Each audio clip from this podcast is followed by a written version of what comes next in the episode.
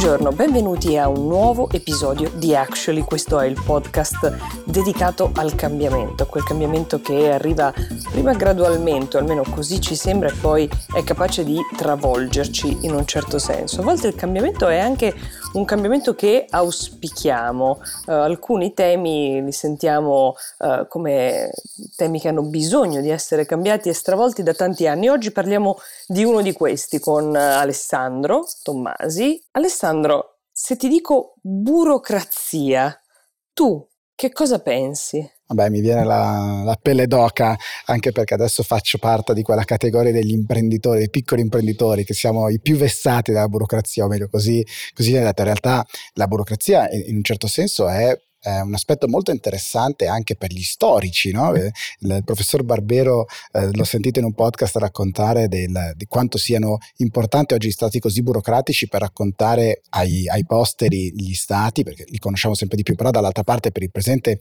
è terribile e la burocrazia, o meglio, è un, è un, male necessario, è terribile, non lo so, mettiamola così, però forse ci può aiutare a, a capirla, a farci un'idea eh, il nostro ospite di oggi. Sicuramente, lo vuoi presentare tu? Vado ti rubo il mestiere. Vai pure. Eh, l'ospite di oggi è Alfonso Celotto. Ciao Alfonso. Buongiorno. Buongiorno Alfonso. Avrei dovuto dire il professor Celotto, giusto perché tu fai tantissime cose, ne hai fatte tantissime nella tua carriera e tra le altre cose insegni, sei stato anche in diversi gabinetti eh, di ministri, sei autore di libri, fai tante cose, ci fai un riassunto di tutte le cose che fai? Sì, professore, avvocato, commendatore, lupo mannaro e così via direi, per fare una sintesi. Lupo mannaro? Sì, lupo mannaro, questa è una citazione fantoziana, perché fantoziana è la burocrazia, no? Fantozzi, pur essendo un impiegato privato, viveva di burocrazia e quindi è forse una delle grandi immagini della burocrazia in quel senso, il mega presidente Lupo Mannaro. Allora, io sono un professore universitario, insegno diritto costituzionale, ma per circa 15 anni mi sono con, confrontato con la burocrazia perché ho lavorato come capo di gabinetto e come capo legislativo di un po' di ministri e quindi vedo dall'interno come funziona proprio il processo burocratico. E poi essendo uno studioso mi piace approfondire e capire dove nasce e come funziona il problema burocratico. Posso fare una piccola provocazione, se Alessandro me lo permette? Lui giustamente da imprenditore è tra coloro che si sentono vessati dalla burocrazia. Io lo sono anche da cittadina, indubbiamente, però da giornalista ho tanto anche la sensazione che la burocrazia venga spesso tirata in ballo per giustificare tanti tipi di inadempienze, no? Tante cose in Italia non si possono fare perché c'è la burocrazia.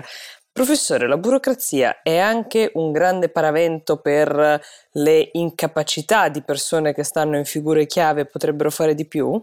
È sicuramente anche un pretesto la burocrazia, però quello che mi ha stupito studiando è che cento anni fa nascono i partiti di massa e se noi andiamo a vedere i manifesti dei partiti di massa, in tutti c'è già la lotta alla burocrazia. Cioè nel manifesto del Partito Popolare 1919 noi troviamo come oggetto lotta alla burocrazia e semplificazione della legislazione.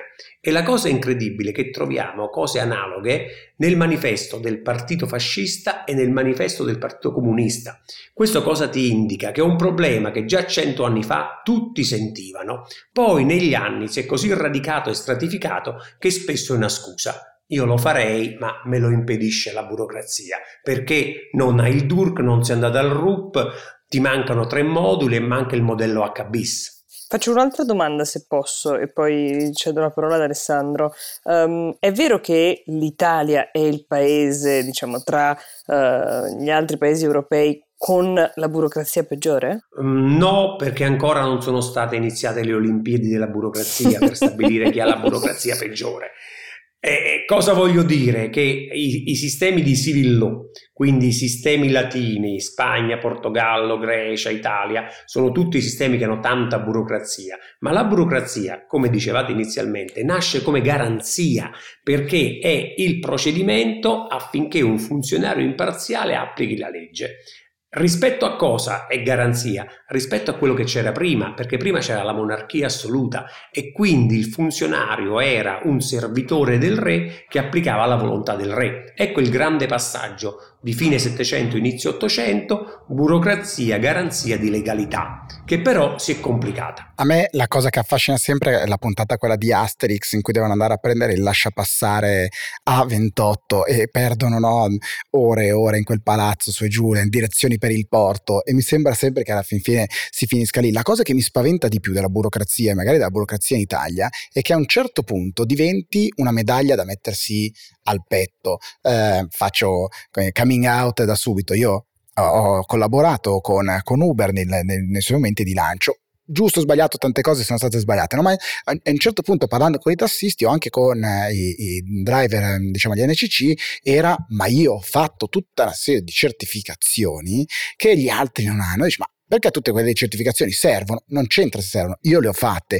Questa roba di, diventa perversa e questa è la cosa che mi spaventa di più perché in un certo senso la burocrazia serve per uh, standardizzare dei processi e provare a rinchiudere alcune cose, ma dall'altra parte poi diventa appunto un ce l'ho fatta, finalmente mi hanno dato questo pezzo di carta e adesso aspetto che mi chiamino. Lì vedo la, spa- la parte più perversa, no?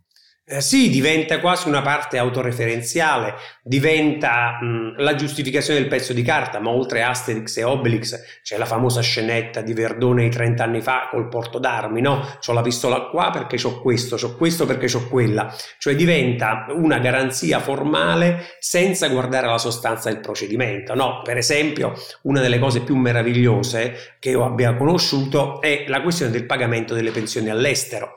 In che senso? Noi abbiamo tanti italiani all'estero, milioni di persone che ricevono la pensione e a un certo punto i ministeri non riuscivano a capire se davvero Antonio Esposito in Argentina o in Australia fosse ancora vivo e c'erano tanti scandali di pensioni pagate a persone defunte. Cosa ha inventato la burocrazia? La richiesta del modulo di certificazione di esistenza in vita, cioè ogni mese il pensionato doveva mandare un modulo dove dichiara io Antonio Esposito dichiaro di essere vivo. E ovviamente del tutto autoreferenziale. Meraviglioso. Ma è un'autocertificazione? Certo, valida come autocertificazione, che ovviamente se qualcuno ti vuole imbrogliare la, la fa il fratello, no? Però la burocrazia cosa vuole? Le carte a posto. Cioè vuole che formalmente qualcuno abbia dichiarato che Antonio Esposito è vivo. Dichiaro di essere esistente in vita. Ho una domanda pratica. Come si lotta contro la burocrazia? Mi posso avvalere della facoltà di non rispondere? Ma no, siamo qui per questo, ci aspettiamo una risposta. Qualche settimana fa un amico mi diceva, ma se tu dovessi diventare ministro della pubblica amministrazione, cosa faresti? E io ho detto, guarda, io probabilmente non accetterei perché so quanto è difficile riformare la burocrazia, perché so bene che nell'ottavo governo De Gasperi, 1950, viene creato il Ministero della Riforma Burocratica quindi sono almeno 70 anni che si prova questa lotta. Però posso, posso chiedere anche una valutazione nel merito sull'operato di un personaggio che è già stato ministro della pubblica amministrazione e che lo è appena ridiventato. Renato Brunetta aveva in realtà lanciato una grande campagna contro la burocrazia, contro i fannulloni, contro tutte le cose che tutti sappiamo che funzionano malamente nel nostro sistema. Um, abbiamo fatto anche una puntata di Actually su come si misura effettivamente il risultato uh, in diversi ambiti del, dei vari governi. Possiamo chiederlo ad un esperto a questo punto un parere sull'operato di Renato Brunetta, ministro della pubblica amministrazione? Allora, la domanda è ottima. Renato Brunetta è stato uno di, dei ministri che ha avviato una crociata contro la burocrazia, come l'ha avviata la Buongiorno, Patroni Griffi, Cassese, Giannini, per ricordare gli ultimi anni. Ma qual è il problema? Un ministro resta in carica 8, 12, 14 mesi, non ha il tempo di affrontare i problemi della burocrazia, che sono problemi stratificati in più di 150 anni.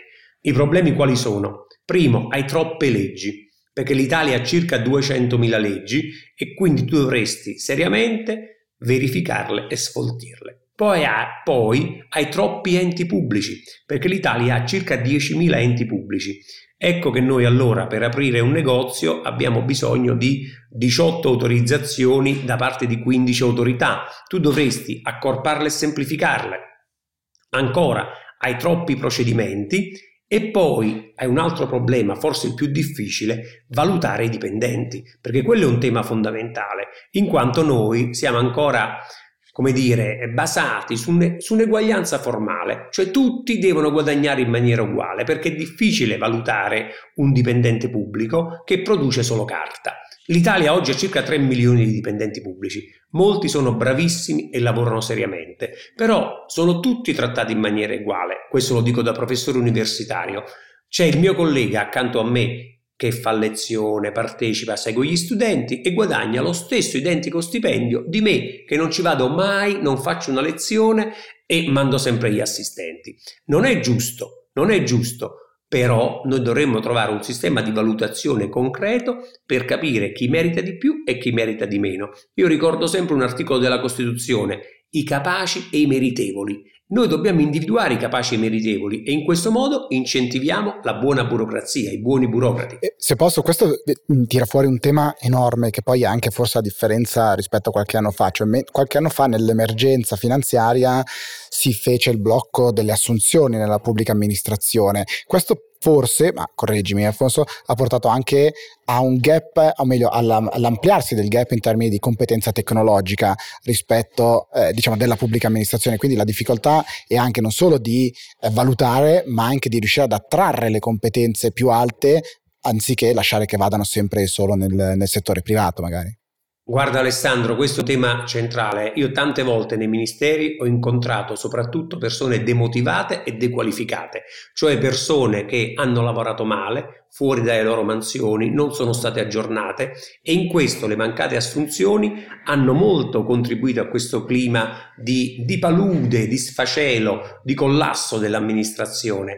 Perché? Proprio perché son, noi dal 1992 che l'amministrazione fa tagli, fa revisioni di spesa e quindi hai assunto poche persone nuove, hai pochi ragazzi, l'età media è fra 55 e 60 anni di persone demotivate che vengono fatte lavorare male. Questo è un altro grande gap da superare.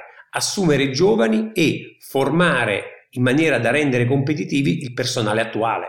Non basta un anno. A questo però lo potrebbe fare un uh, Renato Brunetta che si accinge ancora una volta a guidare quel dicastero? Lo potrebbe fare, ma io temo che non basta un anno, cioè nel senso che in un anno non riesci a sfoltire il numero degli enti, tagliare le leggi, motivare i dipendenti, formare i dipendenti, assumere nuovi ragazzi, riqualificare gli anziani, creare un sistema di valutazione. Cioè ormai la pubblica amministrazione, a me questo preoccupa, cioè già cento anni fa si diceva lotta alla burocrazia è un grande problema e negli ultimi cento anni lo hai di molto aggravato, non riesci a risolverlo in sei mesi, un anno, serve veramente una battaglia sistematica di alcuni anni per riformare tutto e oggi la via d'uscita c'è, ci può essere. Ed è? Ho creato suspense. È il digitale e ovviamente perché? Perché noi oggi abbiamo una grande differenza, cioè noi dobbiamo pensare di rimodulare completamente, rivedere i procedimenti in chiave in chiave telematica, in che senso? Noi ormai col telefonino facciamo tutto, praticamente riusciamo a pagare, comprare, farci identificare, eppure invece quando dobbiamo andare da un ente pubblico andremo lì, prendiamo il modulo, lo compiliamo e la digitalizzazione della pubblica amministrazione è solo parziale. È solo parziale in che senso? Perché ha messo pezzi telematici all'interno di procedimenti cartacei, cioè noi per ottenere la patente di guida stamperemo un modulo, lo compiliamo a mano e lo mandiamo via PEC. Questa non è digitalizzazione, tu devi riuscire a creare un'app unica che metta tutto assieme l'interlocuzione, il rapporto cittadino-amministrazione e quindi con questa app consentire un dialogo immediato. E forse questo lo si può fare anche in un anno. Che poi è un po', se posso, è quello che ci aveva raccontato Mia eh, quando abbiamo intervistato Diego Piacentini, eh, perché Diego aveva provato a fare questo in un certo senso, no? quando abbiamo parlato della base infrastrutturale della digitalizzazione, era questa roba qua, speed, l'anagrafe digitale, provare a, a, ad avere quanti più enti sopra, eh, la difficoltà è quanti enti si sono digitalizzati poi tra anagrafe, speed, eccetera. Da quanti anni fa avete intervistato Piacentini? L'abbiamo intervistato l'estate scorsa in realtà. Ah, meno male no, perché so che Piacentini ha lavorato a queste cose circa cinque anni fa e da cinque anni fa ci si provano, ma non si è ancora riusciti. Perché? Perché il progetto, se, il progetto esiste, si chiama App Io, che dovrebbe essere l'app che mette insieme tutti i servizi della pubblica amministrazione, ma molti grandi enti... Sì, ci stanno lavorando. Certo, ci stanno lavorando, ma molti grandi enti, eh, l'INPS, le questure, le sovrintendenze, le ASL, non vogliono conferire i loro dati a queste app e ciascuno mantiene la propria app singola. Cioè l'idea, per fare un esempio pratico, è di arrivare ad Amazon della pubblica amministrazione, cioè a un grande contenitore che sia l'unico portale per il dialogo fra cittadino e Stato. Ma il governo o un ministero può imporre alle ASL e a tutti i vari enti di invece partecipare a questo tipo di rivoluzione digitale? Certo che può farlo, può imporlo con una legge, ma la legge c'è già, c'è il codice dell'amministrazione digitale che impone entro 180 giorni le amministrazioni partecipano. Però a quel punto inizia la burocrazia, perché bisogna fare i moduli di trasferimento, capire se quel termine è perentorio, ordinatorio e così via. Vi faccio un esempio storico per capire. 1943, la tragedia della Repubblica Sociale, l'Italia divisa in due, abbiamo due stati e la Repubblica Sociale pensa di essere stato legittimo. Quindi ordina ai ministeri romani di trasferirsi al nord, quindi sul lago di Garda, a Salò. I ministeri ricevano questo ordine all'epoca anche abbastanza, diciamo, oh, ordinatorio, un ordine eh, quindi duro, forte, eppure, eppure un ministeriale geniale risponde, certo che noi ci trasferiamo, però prima di partire bisogna fare l'inventario generale, perché mica si può partire con le carte disordinate. Conclusione, in quell'anno di Repubblica Sociale si trasferisce al nord meno del 5% dei dipendenti. Eh, questo, è, questo, è, meraviglioso. Eh, senti, tu hai scritto due libri, due giusto? O ce ne sono altri che me ne sono, me ne sono persi? Ho scritto vari libri accademici che eh, riguardano altri temi, però diciamo che sulla burocrazia ce ne sono essenzialmente tre. C'è un romanzo del 2014 e poi i due più recenti. Fantastico. Il professor Ciro, il dottor Ciro Mendola, eh, che era questo pseudonimo, questo personaggio che tu ehm, diciamo, utilizzavi per, per, i tuoi racconti, era poi anche, aveva raccontato diciamo così, un decalogo del burocrate. Ci scegli il tuo punto preferito del decalogo del perfetto burocrate? Esattamente, il dottor Ciro Mendola, questo romanzo del 2014, questo pubblico dipendente zelante, sesquipedale, pedissequo, che a un certo punto si deve confrontare con un'impresa scrivere le dieci regole della pubblica amministrazione. Qual è il decalogo della pubblica amministrazione? E probabilmente i punti centrali sono questi. Punto primo, tieni le carte a posto, cioè la pubblica amministrazione deve essenzialmente guardare la forma del procedimento e mai il risultato finale. Poi ancora, se hai un problema che non si può risolvere, prendi quel fascicolo e convoca una riunione con almeno 5 partecipanti. Sei sicuro che questo problema non, non si risolverà mai. Straordinario, c'era anche quello dell'angolo in alto a sinistra della scrivania, quello devo dire che era il mio preferito in assoluto, dove le pratiche si risolvono da sole, vero? Ci stavo arrivando, ci stavo arrivando, perché quello è l'ultima spiaggia del burocrate. Se è un problema insolubile, non devi lavorare quel fascicolo, ma metterlo in quell'angolo lontano della scrivania e lasciarlo lì, perché quel problema così urgente, fra due settimane se lo saranno dimenticati tutti e quindi il problema si sarà risolto da solo. Quello è l'angolo magico del burocrate. Possiamo dire che se Alfonso Celotto non fosse diventato professore di diritto costituzionale sarebbe stato lo sceneggiatore di Checco Zalone probabilmente. Sognando un posto di lavoro al sud o un posto al sole probabilmente. Però chiedo una cosa pratica, io cerco sempre di um, provare ad essere propositiva, soprattutto per chi ci ascolta. E quando chiedo se si può combattere nel proprio piccolo, da individui, da cittadini, la burocrazia, se si può cercare di cambiare le cose, um, cerco di farlo anche per restituire un pochino di speranza rispetto a questo racconto di un paese nel quale non si riesce mai a cambiare nulla. Ecco, Alfonso Celotto si può da individui, da cittadini, fare la propria parte per lottare per un mondo con un po' meno di burocrazia?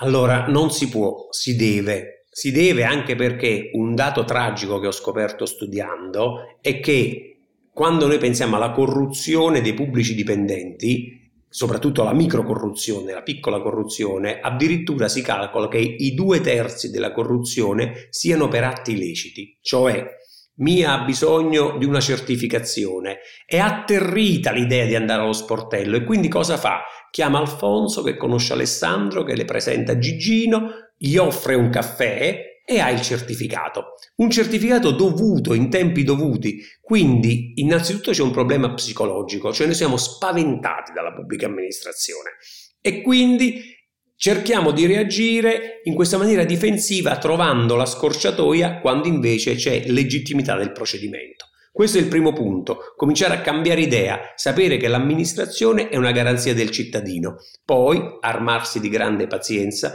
per seguire i procedimenti e cercare di pretendere i propri diritti. Questo è il punto vero. Nel frattempo si spera che da chi? Dall'URP, risponde il burocrate, dall'ufficio relazioni col pubblico che ogni ministero deve avere per darti l'interlocuzione. Però io capisco che il singolo cittadino rispetto alla macchina sembra un Don Chisciotte, un piccolo soldatino rispetto a questa grande macchina, invece con pazienza, andando a chiedere i propri diritti, verificandoli, si, può, si possono ottenere le cose e nel frattempo si spera che il digitale ci aiuti, perché il digitale ti può consentire il grande salto. Io all'URP devo dire che sento il bisogno di, eh, come dire, di farmi una passeggiata perché all'idea di comunicare con l'URP mi viene sempre un, un gran terrore, anche se immagino sia dire, la buca delle lettere giusta da, da utilizzare e ovviamente da grande fan della, della tecnologia del digitale spero che questa rivoluzione avvenga anche perché credo che sia il volano per digitalizzare pezzi di popolazione che magari non hanno altri momenti per digitalizzarsi, quindi il confronto con la pubblica amministrazione potrebbe essere un'ottima scusa per, per farlo. Um, Alfonso, grazie mille, magari ci possiamo reincontrare a metà del lavoro del, del ministro Brunetta eh, o più avanti per, per fare una valutazione. Es- esatto, no? per vedere se eh, le carte si sono risolte da soli o se effettivamente c'è bisogno di una riunione con più di cinque persone. O se siamo stati salvati dalla digitalizzazione, perché c'è possibile, un possibile lieto fine a questa conversazione. Speriamo. Intanto grazie mille. Grazie Alfonso. Alessandro Mia, mi raccomando, se andate all'URP chiedete del RUP che sicuramente vi darà il DURC. Grazie. Grazie, Grazie a tutti voi che ci avete seguito. Ciao. Grazie a voi.